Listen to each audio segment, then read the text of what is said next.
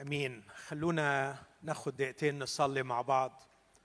نطلب من الرب إنه يفتح أذهاننا لتعليم الملك يسوع ويدينا فعلا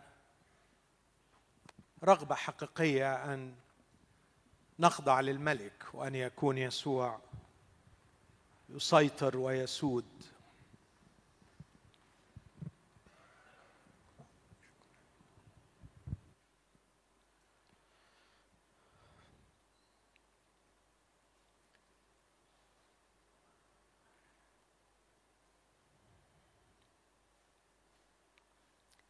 يا أبانا نحن فعلا نشكرك لأجل هذه النعمة أنك جعلتنا نحب يسوع. جعلتنا نحبه ونجد فيه أروع سيد وأعظم مخلص. أحببنا يسوع وأخذناه لنا معلما. ونشعر بالفخر لأننا تلاميذه. نتذكر كلامه عندما قال لك هذه هي الحياة الأبدية. أن يعرفوك أنت الإله الحقيقي وحدك ويسوع المسيح الذي أرسلته. ونحن يا آبانا ننعم بأبوتك. لأننا عرفناك. وأيضا نفخر بحبيبنا وسيدنا وملكنا. الملك يسوع.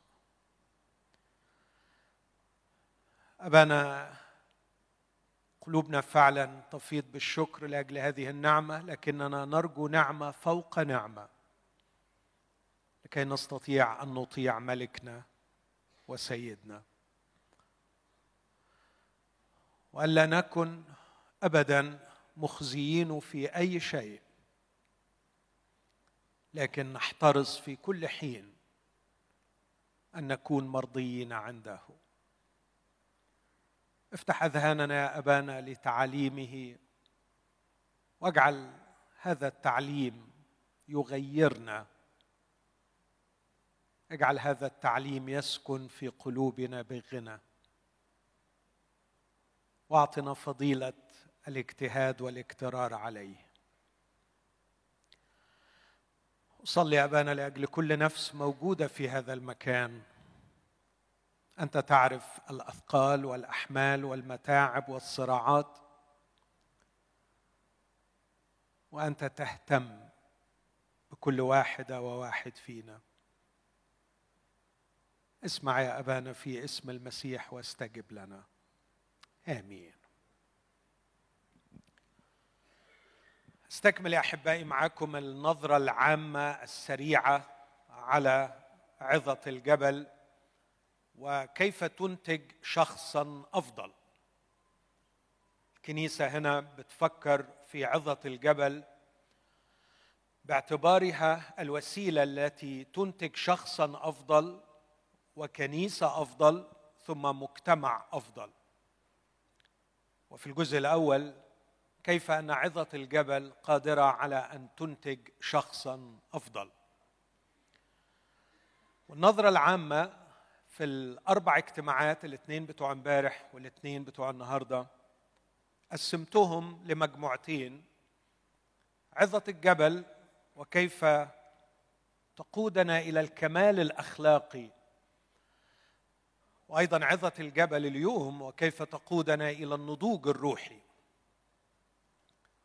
وأشرت بالأمس إنه لا انفصال بين الكمال الأخلاقي والنضوج الروحي.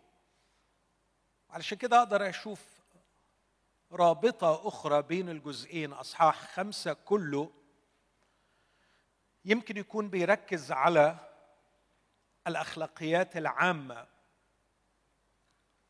لكن في أصحاح ستة وسبعة شوية التركيز على ما يمكنني أن أسميه للتسهيل الأخلاقيات الدينية. ما بحبش استعمال كلمة الدين لكن مقصود الأخلاقيات والنشاطات التي تمارس في الكنائس التي تمارس في إطار العلاقة مع الله. تكلم عن الصدقة عن الصوم عن الصلاة عن رؤية الأمور كما يراها الله. مش مرتبطة بالإنسان والمرأة كما رأينا بالأمس. فمن هذا المنطلق أشوف أنها يمكن الأخلاقيات إنجاز لي أن أقول الروحية أو الدينية. النهارده هنعدي على قضيتين. في المحاضرة الثالثة هركز على النضوج الروحي كيف بيعمل أربع حاجات. النضوج الروحي وكيف يحمينا من التدين الشكلي ثم النضوج الروحي يحدد لنا أين تكمن القيمة ثم النضوج الروحي كيف يضبط الفلسفة الحياتية وأخيرا النضوج الروحي جوهره التمركز حول الله وليس حول الذات. ده في المحاضرة دي. في المحاضرة الرابعة والأخيرة هقف شوية قدام النضوج الروحي كيف يحرر من القلق؟ ثم النضوج الروحي كيف يحقق لنا الاتزان بين الإدانة والتمييز؟ ودي قضية إحنا كتير بنقع فيها. يا إما نقع في حفرة إدانة الآخرين أو خوفا من إدانة الآخرين نفقد قدرتنا على التمييز. وتحت حجة مش بدين مش بميز كمان. المسيح أعتقد إنه شايف إن القضية دي مهمة جدا لدرجة إنه وضعها في أهم عظة وأكبر عظة عظة الجبل. كيف أن النضوج الروحي يحفظنا في حالة الاتزان بين الإدانة والتمييز. وأخيرا مصدر القوة للنضوج والمقياس للكمال. ثم خاتمة في النهاية. يصف المسيح في خاتمة جميلة أضعها تحت هذا العنوان دعوة لاتخاذ قرار وللتعهد بالتزام. دعوة لقرار والتزام. وفي هذه الخاتمة التي يدعون فيها الملك يسوع لاتخاذ قرار والالتزام هيحط قدامنا طريقين وشجرتين وادعائين وبنائين. ده تقريبا الاستراكشر بتاع المحاضرتين النهارده. خلونا نفتح كتبنا على أصحاح ستة. ونبص بصة على الأربع أفكار دول. إزاي إن النضوج الروحي كما يصفه الملك في مجتمع الملكوت يصنع هذه الأشياء الأربعة.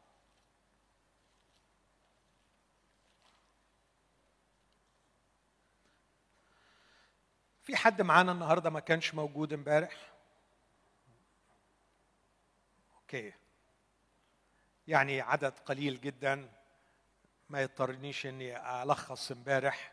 فممكن تبقوا ترجعوا اي ثينك إنه الخدمة موجودة أو المحاضرة موجودة.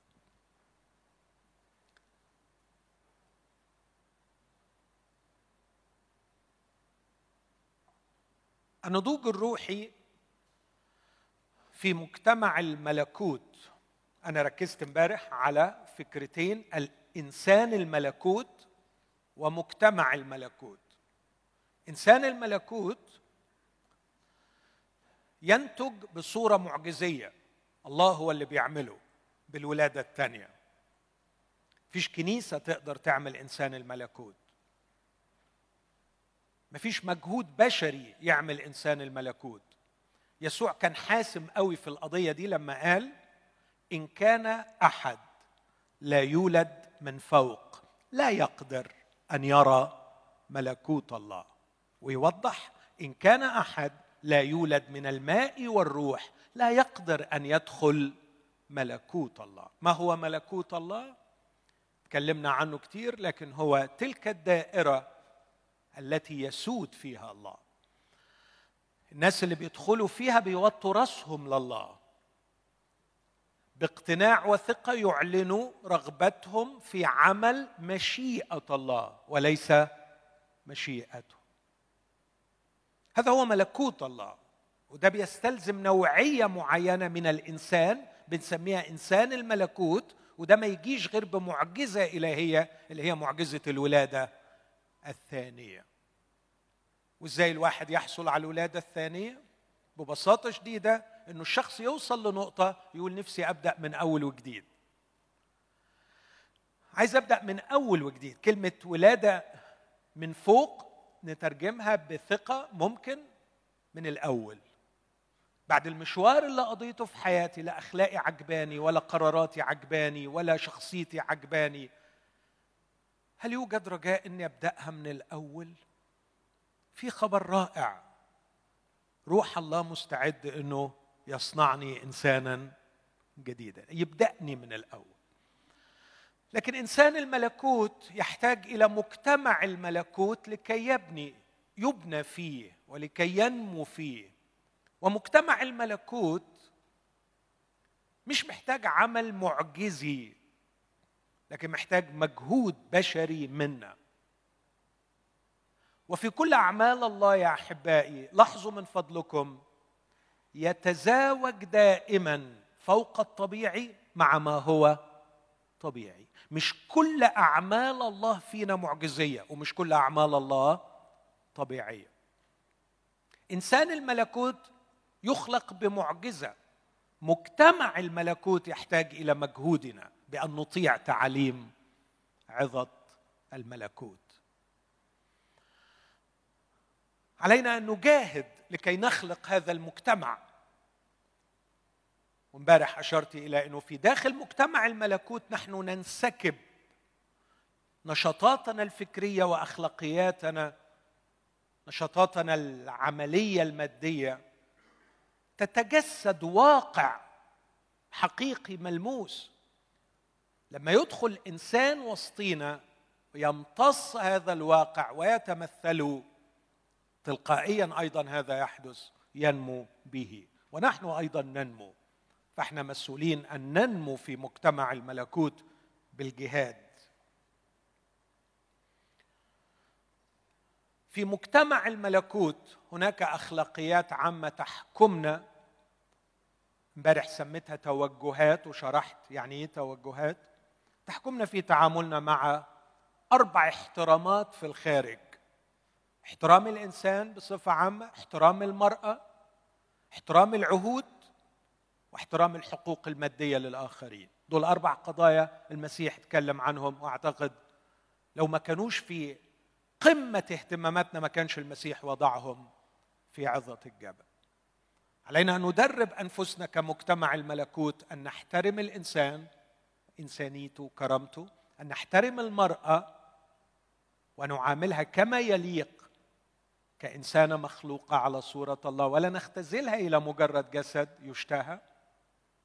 وعلينا أيضا أن نحترم العهود والكلمات التي نعد بها ونتعهد بها ثم نحترم حقوق الآخرين المادية. فلا نؤجل حتى أجرة أجير. ثم في النهاية كيف نتعامل مع مركزية الذات في أنفسنا ومركزية الذات في الآخرين؟ لكن في داخل مجتمع الملكوت هندخل للداخل شوية النضوج الروحي. كيف نراه؟ إزاي نحكم على أنفسنا إذا كنا ناضجين روحيا في مجتمع الملكوت أم لا؟ الأعداد من واحد ل 18 من أصحاح ستة الرب يسوع بيتكلم كالملك منتقدا بقوة بقوة التدين الشكلي. وده أول درس النهارده نفسي ربنا يفتح قلوبنا ليه. أمين؟ أمين النهارده أعلى سنه كويس. حاجة تطمن. واضح إن ملكنا ملكنا يسوع بيكره التدين الشكلي بيكرهه يا جماعة. هو بيكرهه. لو عايز تعرف مدى كراهيته ليه ممكن تعمل دراسة أنصحك تعملها تلاقيها شيقة. يسوع بدأ حديثه بثمان تطويبات في إنجيل متى. ثمانية كبار قوي. وأنهاه بثمان ويلات في متى 23 لدرجة أنه بيسموا دي عظة التطويبات ودي عظة الويلات. عارفين عظة الويلات كانت على إيه؟ على التدين الشكلي. فعايزين ربنا يدينا وإحنا قاعدين النهارده قدام الملك يسوع. تتخلق فينا فعلا. حالة اشمئزاز من التدين الشكلي. فرد جزء كبير الملك يسوع وهو يتكلم في اصحاح ستة. وجاب أهم ثلاث أنشطة دينية. أعمال البر بصفة عامة ممثلة في الصدقة. ممكن الصدقة أعمال البر. يعني ممكن تعمم كلمة أن تصنعوا صدقتكم ممكن نترجمها براحة أن تصنعوا بركم. يعني مش بس مسألة الصدقه إنك تدي فلوس لكن أعمال البر ان جنرال لما عايز تعمل حاجة كويسة. وبعدين نتكلم عن الصلاة وبعدين نتكلم عن الصوم. هذه الأنشطة الثلاثة المسيح الملك يحذر من أن تمارس بصورة شكلية. احترزوا من أن تصنعوا صدقتكم قدام الناس لكي ينظروكم. خد بالك من كلمة الناس بتتكرر قد إيه وينظروكم قد إيه. وإلا فليس لكم أجر عند أبيكم الذي في السماوات. فمتى صنعت صدقة أو برا فلا تصوت قدامك بالبوق كما يفعل المراؤون في المجامع وفي الأزقة لكي يمجدوا من الناس. الحق أقول لكم إنهم قد استوفوا أجرهم وأما أنت فمتى صنعت صدقة فلا تعرف شمالك ما تفعل يمينك. لكي تكون صدقتك في الخفاء فأبوك الذي يرى في الخفاء هو يجازيك علانية. نفس الفكرة يكررها في الصلاة ومتى صليت فلا تكن كالمرائين فإنهم يحبون أن يصلوا قائمين في المجامع وفي زوايا الشوارع لكي تاني لكي إيه؟ يظهروا للناس. حق أقول لكم إنهم قد استوفوا اجراهم هنعرف يعني إيه استوفوا اجراهم وأما أنت فمتى صليت فادخل إلى مخدعك واغلق بابك وصلي إلى أبيك الذي في الخفاء فأبوك الذي يرى في الخفاء يجازيك علانية. وحينما تصلون لا تكرروا الكلام باطلا كالأمم فإنهم يظنون أنه بكثرة كلامهم يستجاب لهم. فلا تتشبهوا بهم لأن أباكم يعلم ما تحتاجون إليه قبل أن تسألوه. يا إلهي على قوة هذه الحقيقة والملك يسوع يعلنها. مسألة مش مسألة كتر كلام لكن توجه قلب. ويؤكد لنا أن أبونا السماوي يعلم احتياجنا قبل أن نسأله عن هذا الاحتياج. ثم يضع لنا درة الصلوات وجوهر الصلوات. يعلمنا النموذج المثالي للصلاة. فصلوا أنتم هكذا أبانا الذي في السماوات ليتقدس اسمك ليأتي ملكوتك لتكن مشيئتك كما في السماء كذلك على الأرض. خبزنا كفافنا أعطنا اليوم. ذنوبنا كما نغفر نحن أيضا للمذنبين إلينا. ولا تدخلنا في تجربة لكن نجنا من الشرير لأن لك الملك والقوة والمجد إلى الأبد. آمين. وبعدها يتكلم عن الصوم. ونفس الفكرة متى صمتم؟ لا تكونوا عابسين كالمرائين فإنهم يغيرون وجوههم لكي واخدين بالكم يظهروا للناس. صائمين. عدد 18 لكي لا تظهر للناس صائما بل لأبيك الذي في الخفاء. تالي كده كفاية قوي واضح الحساسية المفرطة عند الملك يسوع من إن المجتمع اللي هو بيكونه مجتمع الملك مجتمع الملكوت يكون مصاب بداء التدين الشكلي. إيه هو التدين الشكلي؟ التعريف اللي بقوله ده مجرد تعريف إجرائي يعني يمكن تعديله. هو نشاط ديني يقوم به المتدينون ليستعملوا الله في تحقيق رغباتهم دون علاقة حقيقية واعية معه. ما هو التدين الشكلي؟ نشاط ديني. افتح قوس وحط نشاط ديني. حط بقى نحط إيه؟ م? إيه ممكن يبقى نشاطات دينية؟ صلاة صدقة صوم. يسوع قال ثلاث حاجات. أنتوا كده ما قلتوش أي حاجة على فكرة. دول يسوع قالوا أنتوا إيه نشاطات دينية تاني في عصرنا الحديث؟ اجتماعات مؤتمرات خدمة ترانيم كل أنواع النشاطات الدينية التي يفعلها الإنسان. يفعلها بغرض بغرض خطير شوية. آه، طبعا في أغراض تانية ممكن تكون أشياء نفسية اجتماعية احتياج الإنسان للكوميونتي أحيانا يدفعه لممارسة هذه النشاطات لكي يقبل في الجماعة لأنه لديه احتياج عميق للمجتمع. لكن المسيح هنا كان يهاجم شيئا محددا هو محاولة استعمال الله. وده أمر خبيث وموجود في القلوب وموجود في المجتمعات بشكل آه، مش قليل. في الغرب جزء من يعني الرقي الفكري إنه بيخجل إنه يفعل هذا. بيحس إنه لا أنا هعملها بدراعي. أنا هعملها. لكن عندنا بنميل إلى الاتكالية واستعمال الله لكي يفعل لنا ما نرغب فيه. ليس لدينا الإمكانيات ولا الحضارة الكافية التي تعطينا شعورا بالأمان أننا سنحقق أغراضنا ونحقق أحلامنا في هذه الحياة بدراعنا.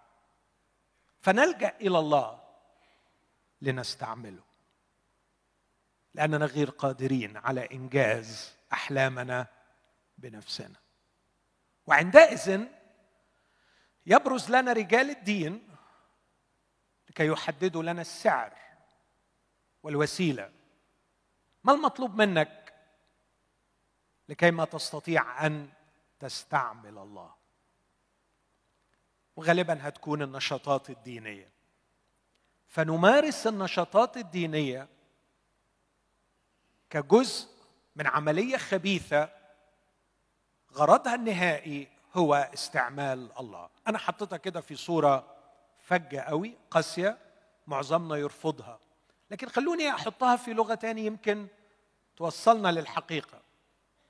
إيه اللي أنا عايزه من القصة الدينية دي على بعضيها كلها يعني؟ بصراحة عايز عايز آخرة صالحة وعايز دنيا ماشية. عايز دنيتي تمشي وعايز آخرتي تبقى صالحة. مين اللي عنده القدرة إنه يمشي الدنيا كويسة؟ ومين الوحيد اللي عنده القدرة يتحكم في الآخرة اللي بيقول لناس ادخلوا الحتة الحلوة وناس بيوديهم في الحتة الوحشة؟ مين الوحيد ده؟ الله. طب الله ده يقولوا منين ويعملوا له إيه علشان؟ يعني استعمل لغة كده لا بلاش. كنت عايز أقول إزاي نظبطه يعني. بلاش. يا جماعة قولوا لي إزاي أرضيه. أنا عايز رضاه لأن بصراحة أنا مرعوب من الحتة الوحشة وطمعان في الحتة الحلوة. والحياة مش مضمونة. وكمان بصراحة لأنه نفسي أتجوز الشخص الصح ونفسي أشتغل الشغلانة اللي تجيب دخل الصح ونفسي معياش ونفسي ربنا يستر لي على أولادي ونفسي أموري تتسهل ويبعد عني ولاد الحرام ويوقف في سكتي. شوف دي بتتقال أكتر من الآيات. عايز دنيتي تبقى كويسة. وأنا عارف إن هو كبير وقدير وخد عندك بقى كم المواعظ المرعب اللي بيقول لك إن هو يقدر وهيمشيها وهيظبطها وهيعملها وهيقول لك ومش هتحتار. وده كلام ما بيحصلش. إحنا محتارين وبتطلع عينينا عشان نعرف مشيئة الله وعلشان نعيش صح وعلشان نرضيه. بنتعب ولا ما بنتعبش؟ على فكرة هو هيقول بعد شوية هنا الطريق شكله إيه؟ صعب. الحياة المسيحية صعبة. ف التدين الشكلي هو رغبة خبيثة للسيطرة على الله. وعشان كده أنا بعتبره أسوأ من الفجور. الفاجر يستغني عن الله. المتدين يستعمل الله. يستعمل الله. لكن المؤمن الحقيقي. لا يستغني عن الله ولا يستعمل الله لكنه يحب الله. يحبه. وبحبه عن اقتناع. بحبه عن ثقة. بحبه لأن أعرفه. بحبه لأني أعرفه. كثير بكرر الحكاية دي الحوار اللي دار في يوم من الأيام بيني وبين واحد من أولادي. بقول له حبيبي أنا قلبي حزين عليك لأني مش حاسس إنك بتحب الرب مش بتحبه. ففاجئني بالعبارة دي قال لي إزاي أحب حد ما أعرفهوش؟ اتخضيت صدمت. معقول يا ابني؟ وكل اللي علمناه لك طول السنين فابتسم. وقال لي أنتوا عرفتوني عنه. لكن أنا ما اعرفوش وتنبهت إلى إنه فعلا في فارق كبير بين إن إحنا نعرف عنه ونعرفه العلاقة الحقيقية مع الله لا تأتي من المعرفة عنه لكن تأتي من معرفته. ويسوع بيتكلم هنا الملك مفترضا أن هناك معرفة حقيقية بالله. تجعله جديرا بالثقة والحب وليس قوة غريبة بعيدة. نحاول أن نستعملها. الفاجر يستغني المتدين يستعمل المؤمن الحقيقي يحب. عشان كده زي ما عرفت التدين الشكلي تعريف إجرائي وقلت إنه نشاط ديني يقوم به المتدين ليستعمل الله في تحقيق رغباته دون علاقة حقيقية واعية معه. ما تلزموش العلاقة الحقيقية الواعية. هو بس في النهاية عايز يؤدي اللي هو مطلوب منه ويجري في انتظار إن ربنا بقى يعمل اللي عليه. مش عايز أحكي حكايات كتيرة لكن تهيألي واضحة الفكرة دي. في أشخاص متدينين قوي تحصل لهم أحيانا تجارب يعني مروعة. أذكر واحد منهم رحت أتكلم معاه فقلت له من فضلك انسى إن أنا خادم كلمني كطبيب نفسي. انسى إن أنا بتاع ربنا كلمني كطبيب نفسي. إيه الإحساس اللي مليك دلوقتي؟ قال لي بصراحة هقول لك إحنا عملنا كتير قوي لربنا. عملنا له كتير قوي. بنينا ودفعنا وعملنا. في الآخر يحصل فينا كده؟ قلت له يعني حاسس إنك اتخميت اتضحك عليك دفعت وما خدتش. قال لي آه بالظبط. هو ده الإحساس. العلاقة الحقيقية مع الله تختلف. هي علاقة حب مبنية على الثقه فيه. تنتج رغبة قوية في وضع كل الحياة تحت أمره. وللعمل معه لإتمام مشيئته في الأرض. بحبه يا جماعة بحبه. واحد يقول أنا بحبه. ولأني بحبه واثق فيه وعارف إمكانياته فبسلمه حياتي وأقبل ان هو يودرها وبخضع ليه. وبحب أشتغل معاه علشان أتمم مشيئته في الأرض. فكركم بتعبير لطيف وبسيط مختصر كثيرون اذ راوا الآيات التي صنع. عملوا إيه؟ حد فاكر؟ آمنوا. يعني إيه أمنوا في الحالة دي؟ صدقوا وقالوا له ول إحنا مستعدين نمشي وراك. ليه؟ أنت بتعمل آيات. وفي حد عبيط يشوف حد بيعمل آيات وما يبقاش تبعه. لما ألاقي حد بتاع آيات هعمل إيه؟ همشي وراه. ليه؟ لاني أكيد هيجي عليا يوم هتزنق لي في آية. فلما أكون تبع الشخص ده هيعمل إيه؟ هيخلص لي مصالحي. بس فاكرين الكتاب كمل وقال إيه؟ كثيرون إذ رأوا الآيات التي صنع آمنوا لكن يسوع لم يأتمنهم على عجيبة قوي الآية دي لم يأتمنهم على نفسه. وكأنه هنا بيعرف لنا الإيمان. تعرف إيه الإيمان طبقا للآية دي؟ الإيمان بيسوع إني بأتمن يسوع على نفسي ويسوع نفسه بيأتمني على نفسه. الكلمة دي ما تتقالش غير في الجواز على فكرة. صح؟ صح ولا مش صح؟ حالة حب قوية جدا في الجواز بحيث إنه الشخص يأتمن شريك حياته على نفسه. وهو يأتمني على نفسه. واشعر بخطورة العلاقة وقدسيتها. إزاي؟ ده واحد ائتمني على نفسه. يسوع بيقول كده هو ده الإيمان. يسوع بيقول لك لو انت عايزني أبقى في علاقة معاك معناها إن النهارده هترمي في عبك وأتمنك على نفسي تصوني وتصون اسمي وتصون كرامتي وتصون مبادئي وتصون جسدي وتصون شغلي هأتمنك. بصراحة أنت لو جدع ومن الأول حس إن ده خطر تقول له لا دي كبيرة عليا خليك في حالك وأنا في حالي. لكن لأني أحبه تشجع قوي إني اتمن على نفسي وأشرف بأنه هو يأتمني على نفسه. وأطلب منه كل يوم نعمة تجعلني جديرا بهذا الشرف الكبير أن يسوع يأتمني على نفسه.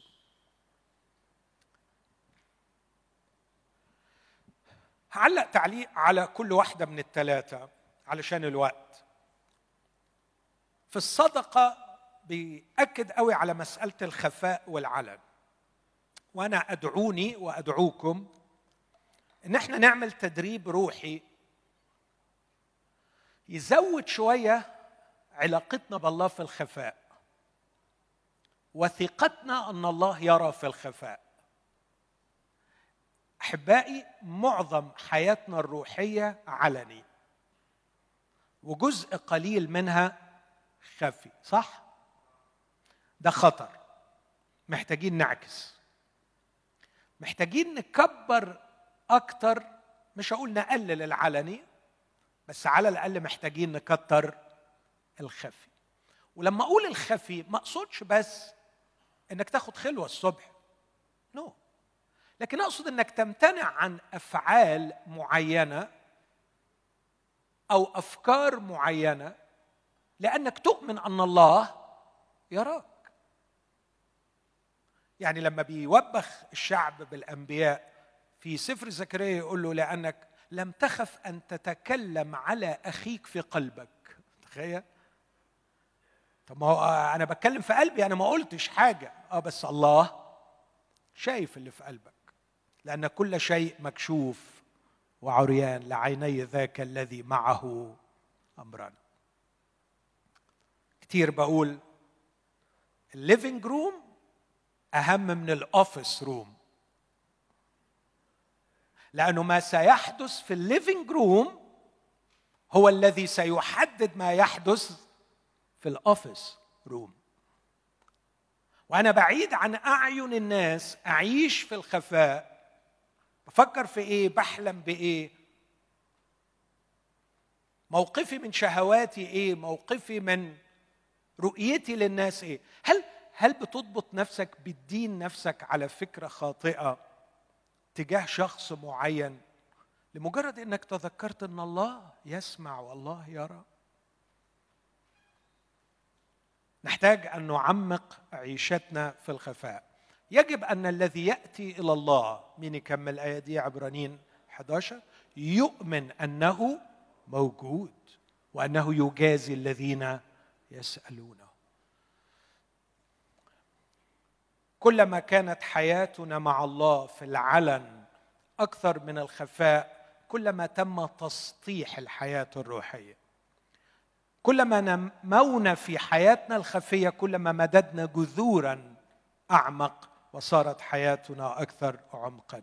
أمين؟ دي النصيحة اللي نطلع بيها من موضوع الصدق موضوع الصلاة بقى. محتاج كلام كتير. ما أقدرش أغطيه لكن طبعا الصلوة البديعة دي اللي أنصح إن إحنا نقراها كتير. دالاس ويلرد الفيلسوف المسيحي والعملاق. سئل مرة سؤال تيجي عليك أوقات تبقى مش قادر تصلي مرهق للدرجة إنك حتى مش عارف تفكر؟ قال طبعا.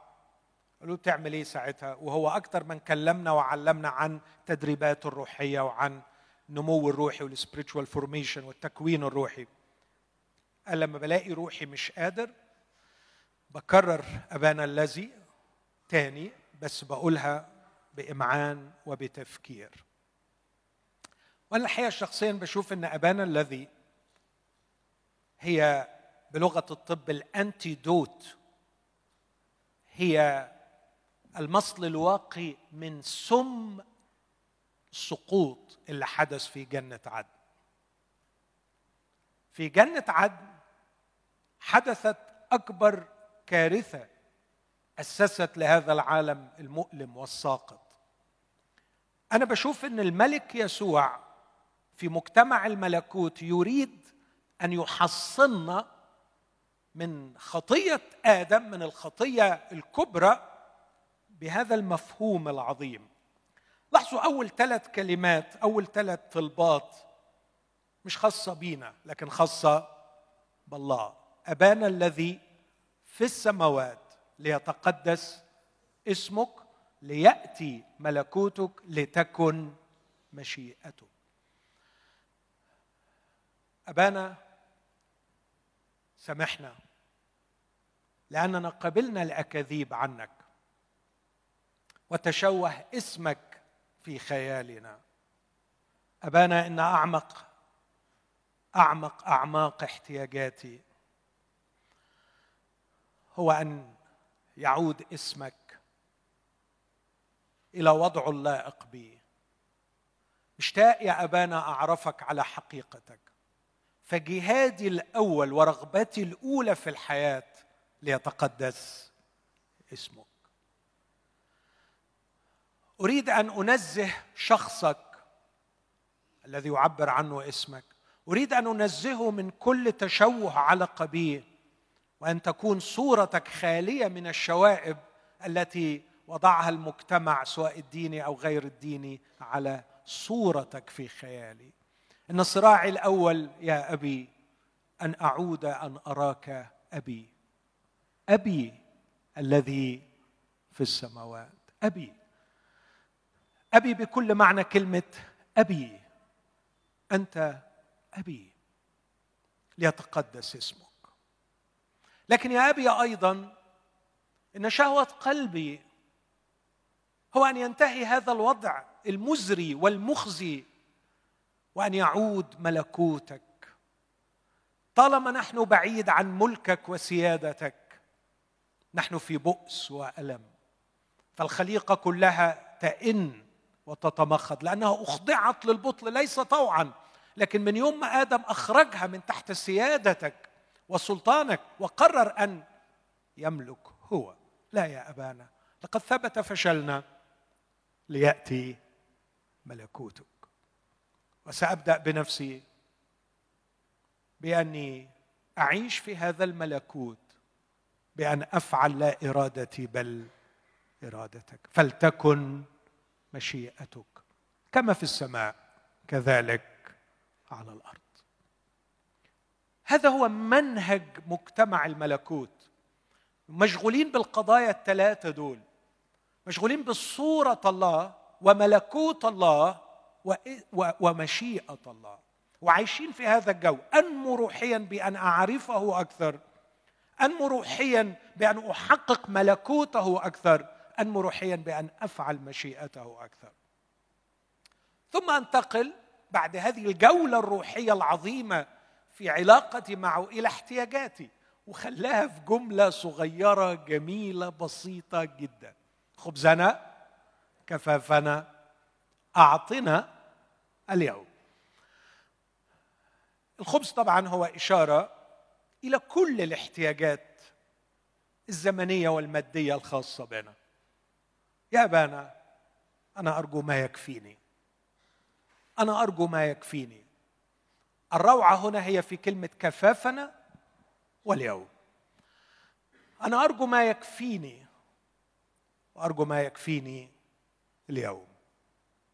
لأني لا أعلم أمر الغد. ولن يا أبي أنحمق وأستسلم للمستقبل والتفكير فيه سي إس لويس في Screwtape Letters الشيطان الكبير بيعلم الشيطان الصغير يقول له اعمل كل جهدك تفصلهم عن الماضي والحاضر وتعيشهم في المستقبل. ليه؟ ذكاء طبعا. لأنه الماضي خلاص already frozen الماضي متجمد مش تقدر تغير فيه حاجة. والحاضر هم عايشينه. لكن الحتة الوحيدة اللي نعرف نلعب فيها براحتنا إن إحنا نكذب فيها أو نخوف منها هي مستقبل. فالمستقبل هو أكبر ميدان للعب الشيطان. وأنت لما تقفز لتعيش في المستقبل وتفكر في المستقبل يا إما تعيش في أوهام يا إما تعيش في مخاوف. لكن سي إس لويس بيقول كمان إن الأبدية تتلامس مع الزمن في الحاضر. فعندما أهتم بالحاضر وأفعل شيئا الآن للأبدية هذا هو ما يستحق الحياة من أجله. أنا أقدر دلوقتي أعمل شيء من أجل الأبدية لكن ما أقدرش أروح الماضي ولا أروح المستقبل علشان أعمل حاجة للأبدية صح؟ فإذا كنت أؤمن أني كائن خالد أبدي وأريد أن أتواصل مع ما هو إيترنال مع ما هو أبدي. ففرصتي الوحيدة للتلامس مع الأبدي هو الحاضر. عشان كده أنا مش هخلي الحاضر ده يفلت مني. همسكه كويس قوي. وعلشان تمسك الحاضر كويس قوي أنت تحتاج إلى حالة من الوعي والتركيز المستمر. لأنه الحاضر عمال يعمل إيه؟ أه؟ بيجري بسرعة رهيبة. بيجري بسرعة. كل ما تفكر فيه تلاقيه جري. فأنت محتاج وعي وتركيز لكي تستعمل الحاضر. أفضل استعمال لأنه نقطة تلامسك الوحيدة مع ما هو أبدي. جمال القصة إن احتياجاتي يا أبي أعطني ما يكفيني اليوم. لكن هناك قضية أخرى يا أبي ستواجهني اليوم هي علاقاتي مع الناس. وعلاقاتي مع الناس متشعبة وكبيرة جدا. لكن علمني كيف أغفر للناس. والقضية هنا ما أقدرش أسطحها بسرعة. قضية عميقة قضية الغفران. كتبت فيها رسائل ماجستير ودكتوراه. على المستويين على المستوى المسيحي والمستوى الفلسفي غير المسيحي ما أقصدش غير المسيحي يعني الإسلامي لكن أقصد الفلسفي. هناك أساتذة على مستوى العالم متخصصين فقط في مسألة الغفران لأنه قضية كبيرة ومحدش قادر يجيب أعمقها. وأتعجب من استسهال واسترخاص الكلام عن الغفران وكأنه قضية سهلة يعني. النهارده الصبح كنت بتناقش في الآية دي مع ابني. وكنت بقول له الكلام ده إنه تصوري أن غفرانك للآخرين يفتحك للاستمتاع والاستقبال غفران الله. في قفله معينة بتحدث في نفس الإنسان تجعله غير قادر على استقبال غفران الله.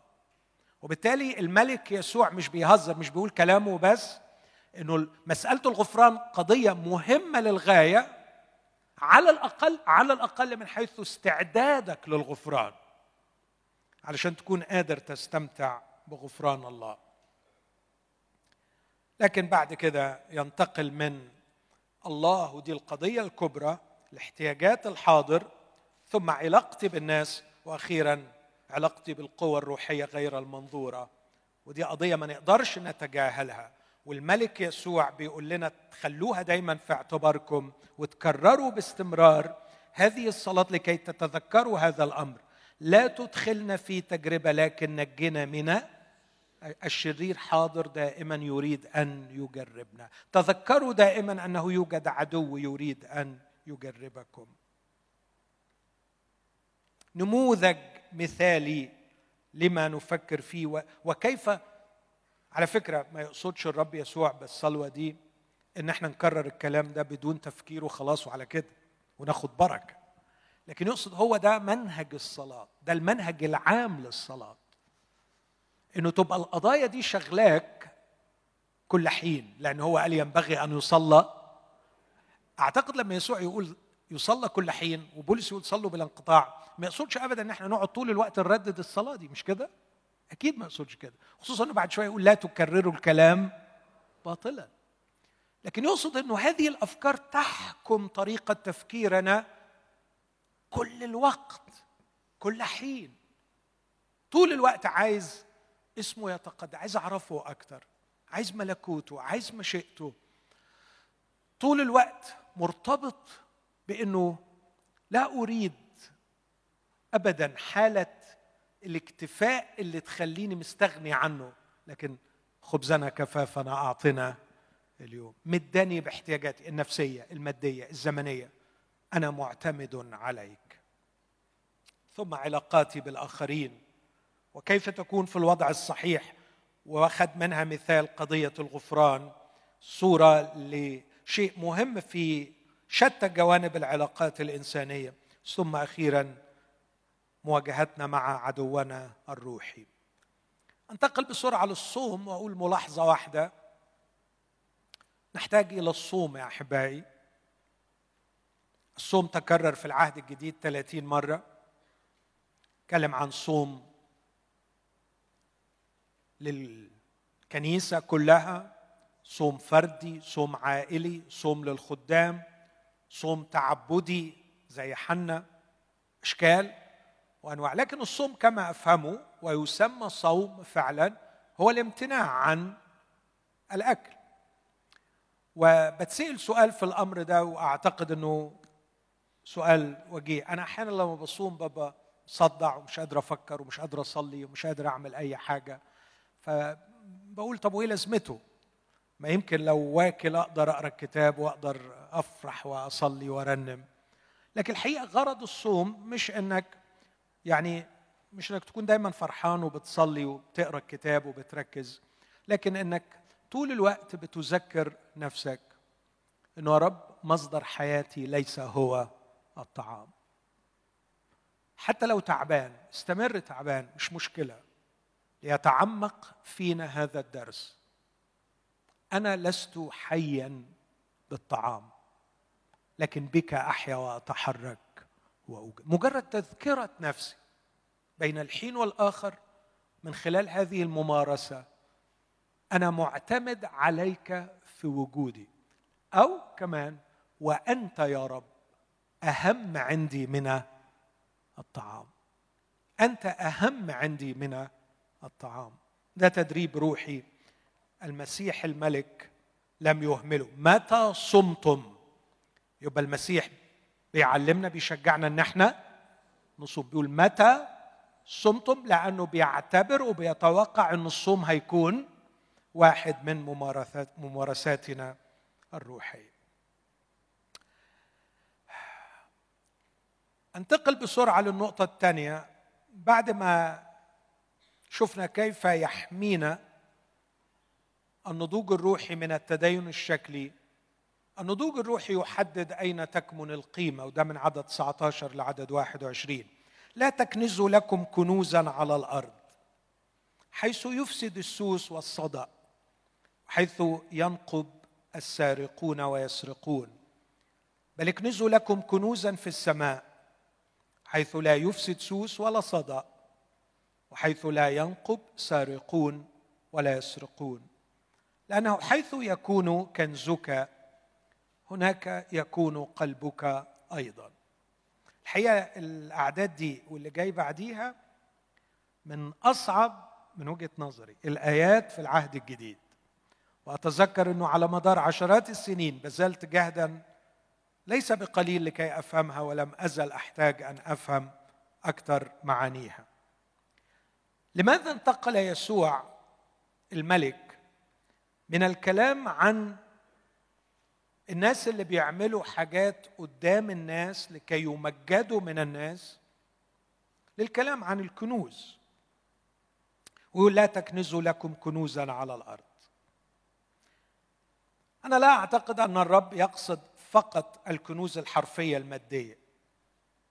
لكن أعتقد أنه كان يرى أن الشخص اللي بيحاول يصوم قدام الناس ويصلي قدام الناس ويعمل صدقة قدام الناس كان يريد أن يأخذ اجرا. مش هو قال كده؟ الحق أقول لكم إنهم استوفوا. طب إيه الأجر اللي خدوه؟ هو الناس اديتهم فلوس؟ لا الناس ما اديتهمش فلوس. لكن الناس عملت إيه؟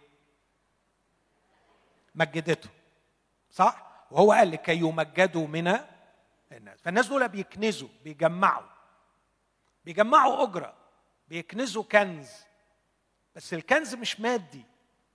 لكن الكنز هو حجم أكبر من تقدير الناس ليا. إخوتي اسمعوني من فضلكم. لدينا جوع عميق لكي نقدر ونكرم ونحترم. وهذه علامة صحية وليست مرضية. لدرجة إن بولس الرسول قال في رومية 2 إن الناس اللي بيبحثوا بيبحثوا seeking يطلبون المجد والكرامة والبقاء الله بيفرح بيهم ويكافئهم بالحياة الأبدية. الذين يطلبون المجد والكرامة يطلبون المجد. تعرفوا ليه علامة صحية؟ لأنها بترجعنا لأصلنا اللي إحنا بننساه. إن إحنا مخلوقين للمجد. لو لم نكن مخلوقين للمجد ما كنا نشعر بافتقادنا للمجد. أنت مش ممكن ابدا تفتقد الماء تمس المية لو ما كنتش مخلوق علشان تشرب. كوننا نفتقد الكرامة والقيمة والمجد هذا يعني إنه في الديزاين الأصلي بتاعنا في الخلق الأصلي بتاعنا مخلوقين للمجد. بس مشكلتنا إنه بعد ما انفصلنا عن الله بقينا بنعك وبنروح ندور على المجد من مصادر غلط. بدل ما نعالج المشكلة ونرجع إلى الله علشان نسمع النشيد والأغنية من تاني من هو الإنسان حتى تذكره؟ وابن آدم حتى تفتقده؟ بإيه؟ حد فاكر؟ بمجد وكرامة كللته بدل ما نرجع إلى الله ونحظى بقيمتنا وكرامتنا ومجدنا من الله أصبحنا نطلبه أحدنا من الآخر. قال يسوع في يوحنا خمسة اسمعوا الآية دي. كيف تقدرون أن تؤمنوا؟ إزاي تقدروا تقولي؟ وأنتم تطلبون مجدا بعضكم من بعض. والمجد الذي من الإله الواحد لستم تطلبون. أنتوا عمركم ما هتقدروا تقولي إلا إذا بطلتوا الخصلة الرديئة دي. لأن جوعكم إلى المجد أصبح يسدد من مصدر خاطئ. فلن تشعروا باحتياجكم إلى الله. فلن تقدروا أن تؤمنوا. لن تقدروا أن تأتوا إلى الله. لأنكم تطلبون مجدا بعضكم من بعض. نحن نحتاج للمجد.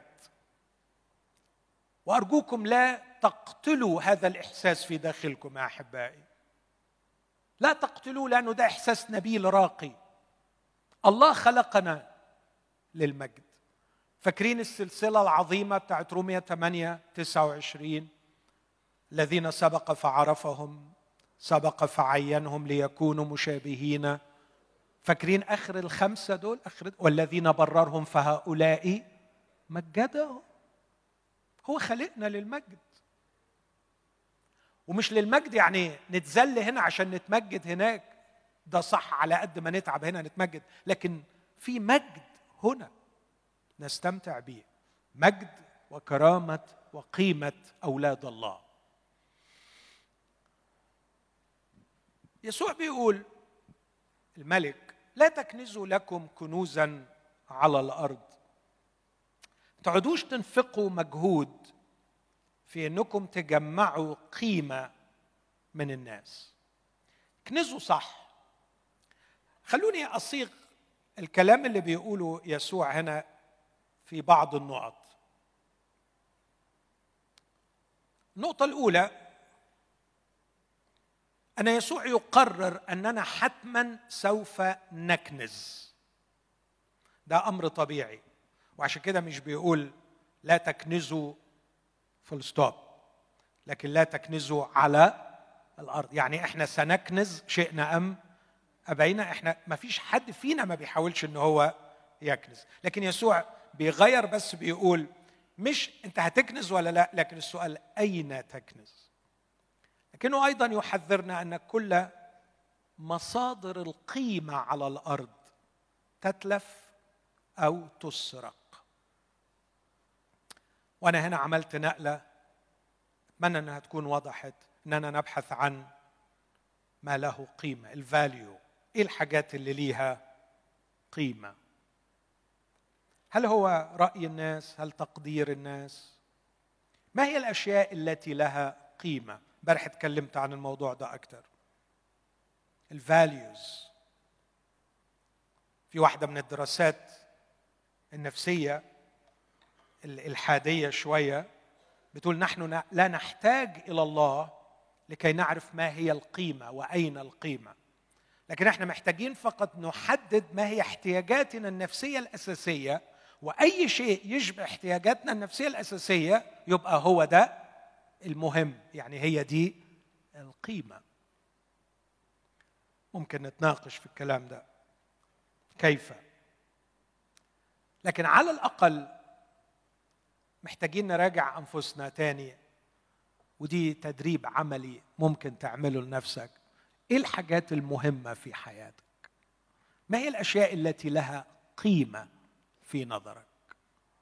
اكتبها وبعد ما تكتبها أعمل علامة بلس بين كل واحدة والثانيه وبعدين في الآخر أعمل يساوي هي دي كنزي كل ما له قيمة عندك هو ده كنزك ممكن واحدة تقول أولادي. ممكن واحد يقول استثماراتي. ممكن واحد يقول اسمي. ما الأشياء المهمة؟ ما الأشياء التي لها قيمة؟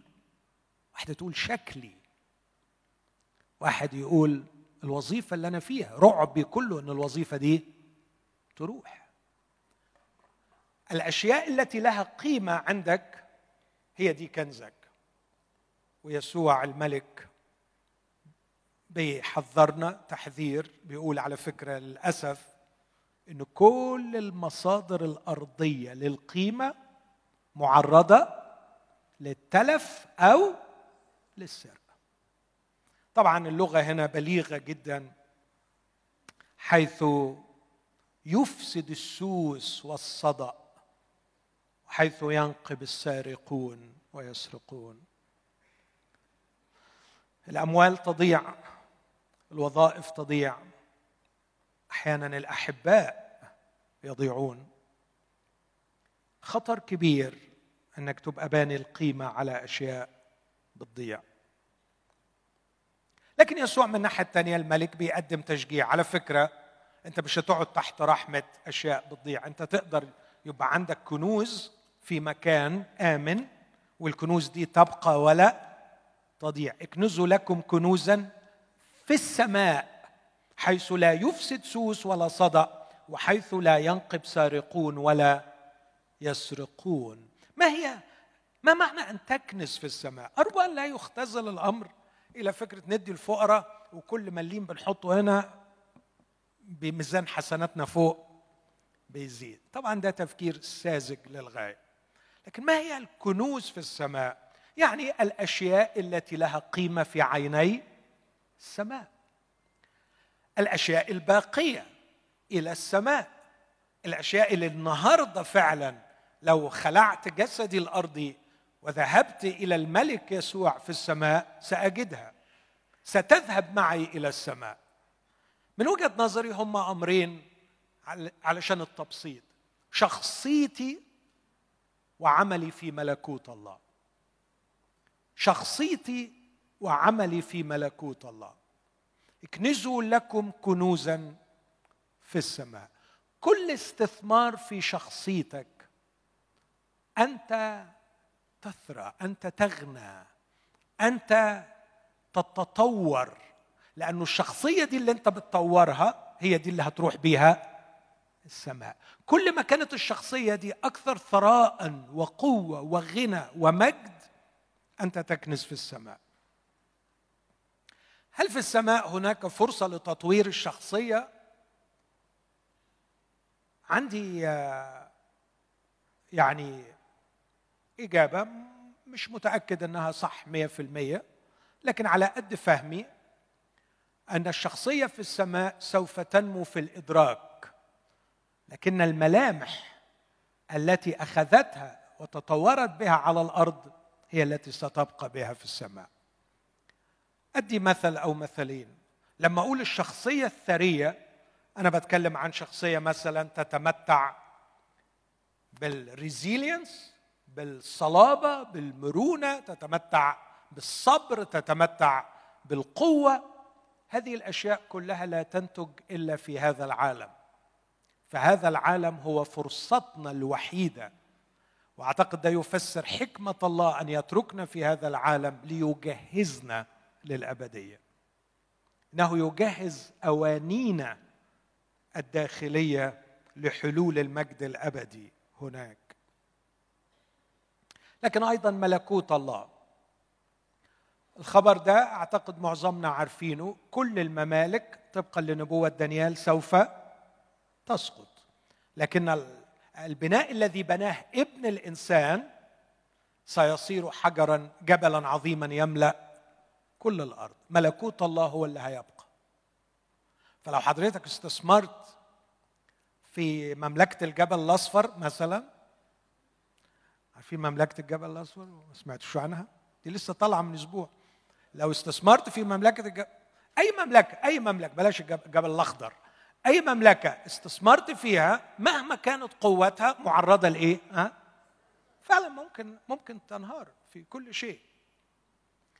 المملكة الوحيدة التي استثماراتك فيها باقية ومضمونة هي مملكة يسوع المسيح. أنا بأكد لك فعلا اعمل أي شيء في ملكوت الله. وحط وضخ فيه أي قدر من الاستثمارات. الملك يسوع يضمن أن هذه الاستثمارات باقية مضمونة وليها المردود بتاعها في الحاضر وليها كمان مردود أبدي. ده الكنز. يعني غير مفهومك للأشياء التي لها قيمة. أعد التقدير إيه اللي قيمته المفروض ترخص وإيه اللي قيمته المفروض تعالى اللي المفروض قيمته ترخص كل ما هو أرضي على الأرض. إيه اللي المفروض قيمته تعلى؟ كل ما هو سماوي. إيه اللي ما هو سماوي؟ الأشياء اللي هتروح السماء الباقية في السماء الشخصية الإنسانية وملكوت الله. يا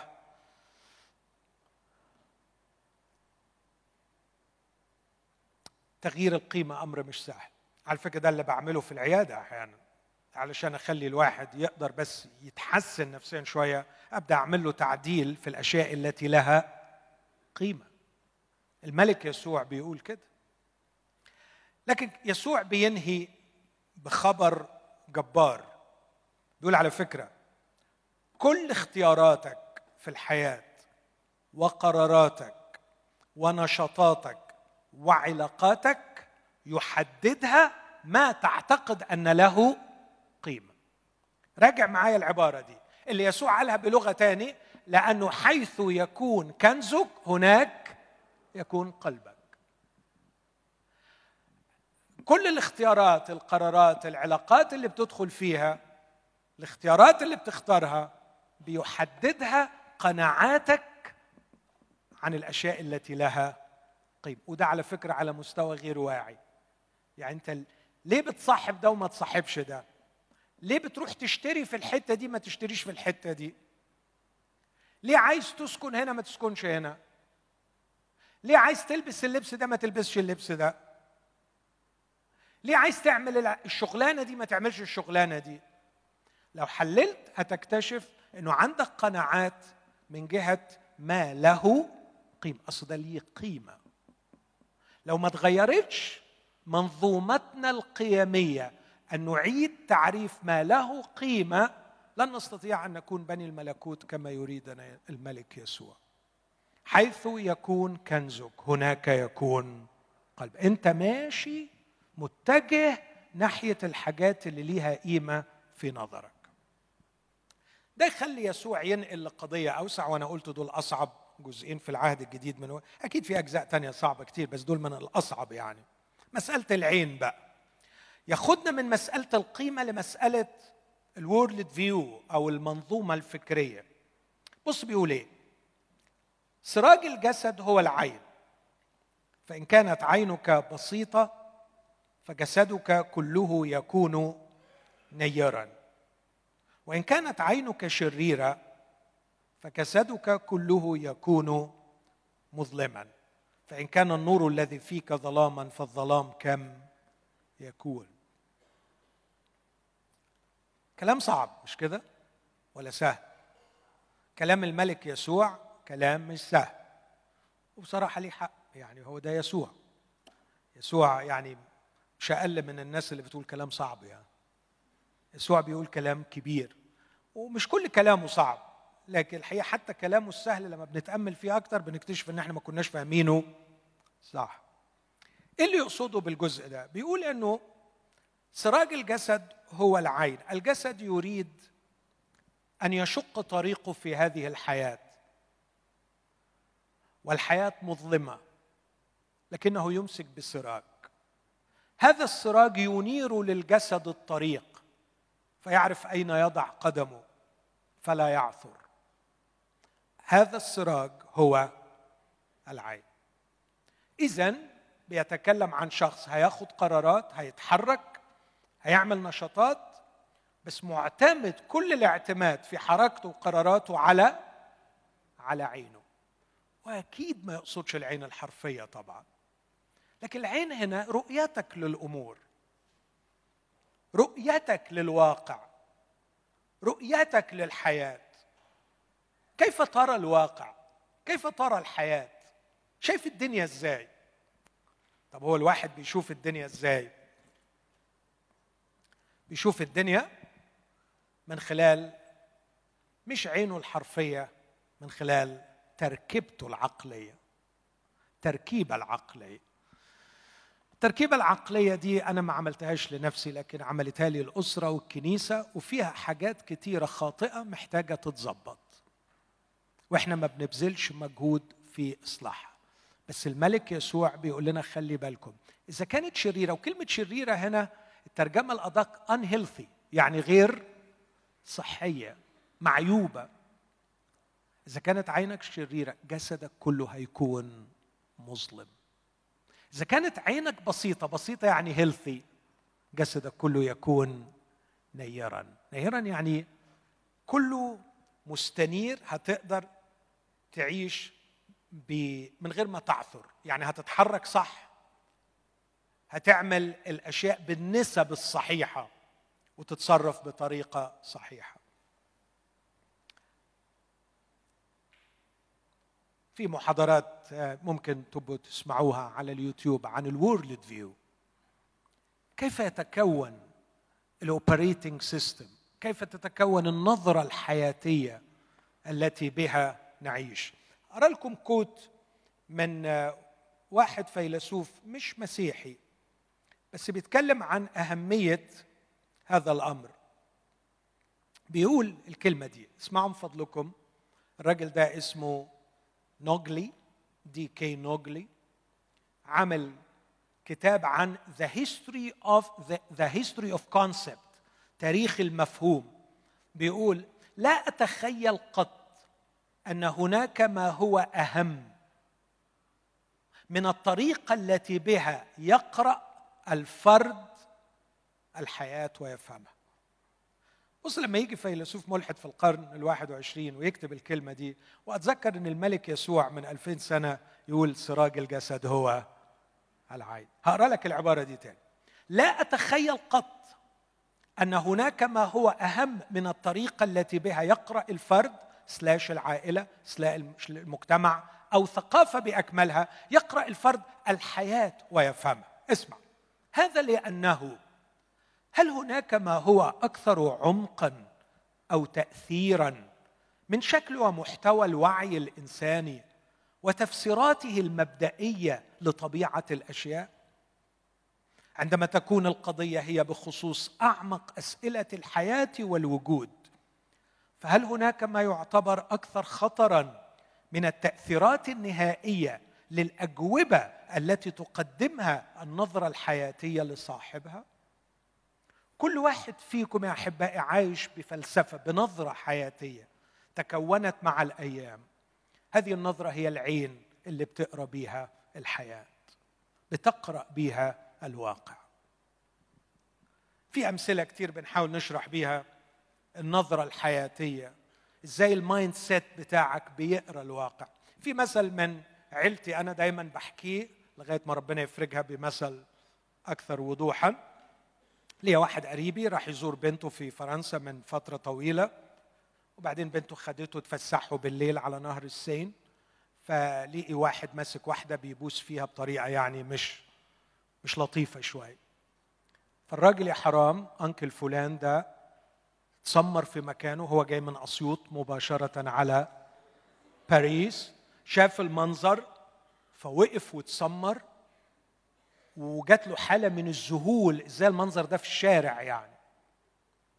فبنته اتخضت من منظره لما وقف كده راحت ماسكاه من دراعه وشدته بعنف وقالت له بابا عيب. فالراجل جات له الصدمة الأصعب. وفعلا وقف بذهول وقال لبنته أنا عيب؟ أمال ده تسموه إيه؟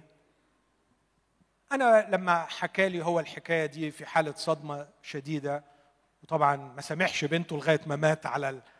لا طبعا بس يعني كان مصدوم جدا.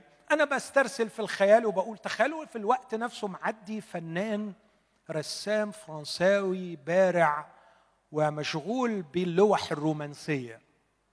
وشاف المنظر ده. هيقف برضه. بس هيقف علشان يقول حرام إن اللحظة دي ممكن تضيع فأخلدها بلوحة. إيه الفكرة اللي عايز أقولها؟ عايز أقول أنا عندي واقع واحد في ثلاث عقول شافته. كل عقل منهم شافه بطريقة مختلفة كليه واحد رآه العيب مجسدا وواحد رأى أن انتقاد هذا الشيء هو العيب مجسدا وواحد رآه الجمال مجسدا. إيه ده؟ واقع واحد يقرأ بهذه الاختلافات الحادة؟ آه الأمر بيعتمد على إيه؟ العقل. تكون فين وتكون إزاي؟ والسؤال هل في الكنيسة وفي مجتمع بني الملكوت نساعد أحدنا الآخر لتكوين عقل يقرأ الحياة بشكل صحيح. أعتقد أنه واحدة من أهم القضايا اللي الملك يسوع بيقولها بيقول لك قبل ما تفكر إيه القرارات اللي تاخدها فكر في العين اللي بتشوف بيها الواقع. أنت شايف الحياة إزاي؟ العين دي بتتكون على فكرة من أجوبة بعض الأسئلة المهمة في الحياة. اللي أهلنا جاوبوها لنا وتفضل ملازماك وملاحقاك طول عمرك. يعني سؤال منهم بيقولوا فيلسوف دالاس ويلرد بيقول مين اللي يا بخته في الدنيا؟ ده سؤال من الأسئلة. أين المصير؟ ما هي المع... ما هو المعنى في الحياة؟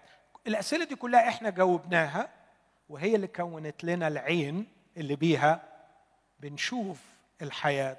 وما بنوقفش علشان نراجع العين دي سليمة ولا غير سليمة. مفروض نتغير عن شكلنا بتجديد. تجديد الأذهان يعني تصحيح العين.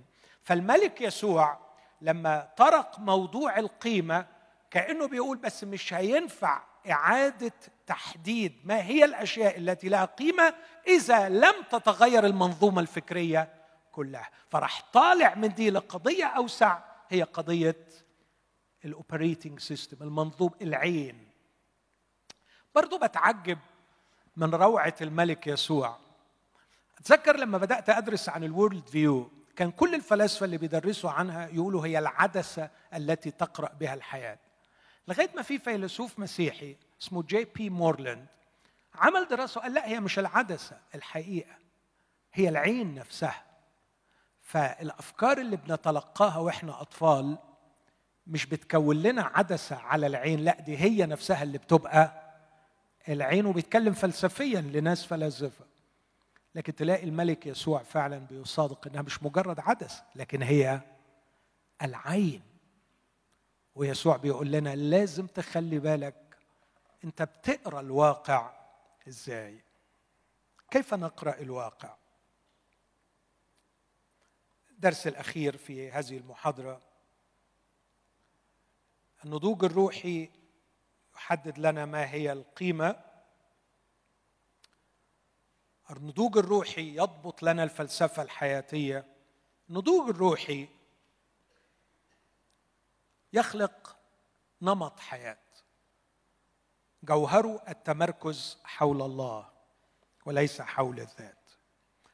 لو يعني دوختكم معايا شوية افتكروا ثلاث كلمات. value value world view lifestyle. قيمة منظومة حياتية أو منظومة فلسفية نقرأ بها الحياة ثم lifestyle إيه ال lifestyle إيه منهج الحياة؟ حاجة من اثنين تحديد القيمة وضبط العدسة أو ضبط العين هيتمخض عنه نمط حياة. يا إما اسمعني تستعمل الله وتخدم المال لكي تخدم نفسك أو تستعمل المال ومنها نفسك لكي تخدم الله. فلا يقدر أحد أن يخدم سيدي. يا إما في النهاية على فكرة المال هنا لما بنستعمله لما بيبقى سيد مش لذاته. يعني مفيش حد بيحط فلوسه ويقعد يتعبد ليها.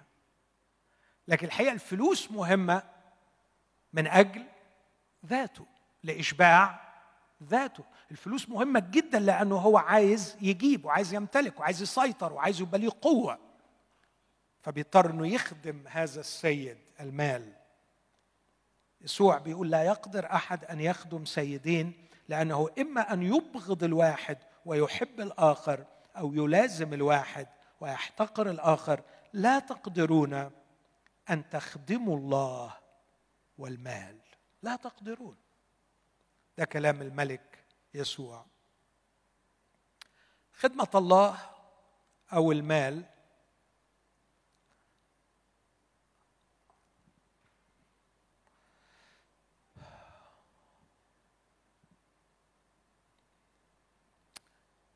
حلوة كلمة يبغض ويلازم. يبغض الواحد ويحب الآخر. يا إما تبغض الله وتحب المال يا إما تبغض المال وتحب الله. يلازم الواحد ويحتقر الآخر. إذا لازمت الله في الشركة معه تحتقر المال. وإذا لازمت المال أنت تحتقر الله. لا تقدرون أن تخدموا الله والمال. مش معنى الكلام هنا طبعا إنه بحتقر الفلوس لكن احتقار المال بمعنى مصدر للقيمة والسلطة والقوة والشعور بالأمان. يا إما تأخذها من الله يا إما تأخذها من المال. هذا هو النضوج الروحي إلى حد ما في أصحاح ستة هنستكمل بعد كده. لكن في مجتمع الملكوت خلوني ألخص اللي قلته. الملك يسوع يحذرنا في داخل المجتمع من التدين الشكلي. يريدنا مجتمع حقيقي واضح. نعيش في الخفاء وتكون عيشتنا في العلن هي إفراز طبيعي للي بنعيشه في الخفاء. النضوج الروحي يجعلنا نعيد منظومة القيم بالنسبة لنا إيه الأشياء اللي لها قيمة؟ أين الكنز؟ نضوج الروح يجعلنا نضبط النظرة الحياتية كيف نقرأ الحياة ونقرأ الواقع بصفة عامة. ثم نضوج الروح يجعلنا نختار نمط حياة الله فيه هو المركز وليس الذات. خلونا نقف مع بعض ونصلي قبل ما نروح لبريك وبعدين نرجع نكمل. ناخد دقايق في الصلاة مع بعض. كل واحد مع نفسه. لو الرب كلمك في حاجة لو الرب حط قدامك تحدي معين مذاكرة محتاج تذاكرها ممارسة تمارسها تدريب أكبر على العيشة في الخفاء تدريب على الصوم مراجعة للنفس مراجعة للقيم مراجعة للمعتقدات المحورية بتاعتنا.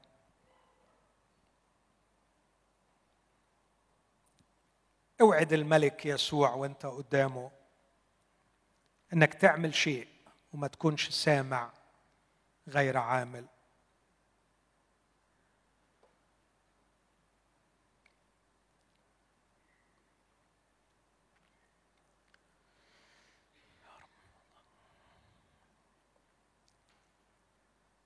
يا رب أستودعك نفسي وإخوتي لتعيننا بالنعمة لكي نعمل بكلمتك. آمين.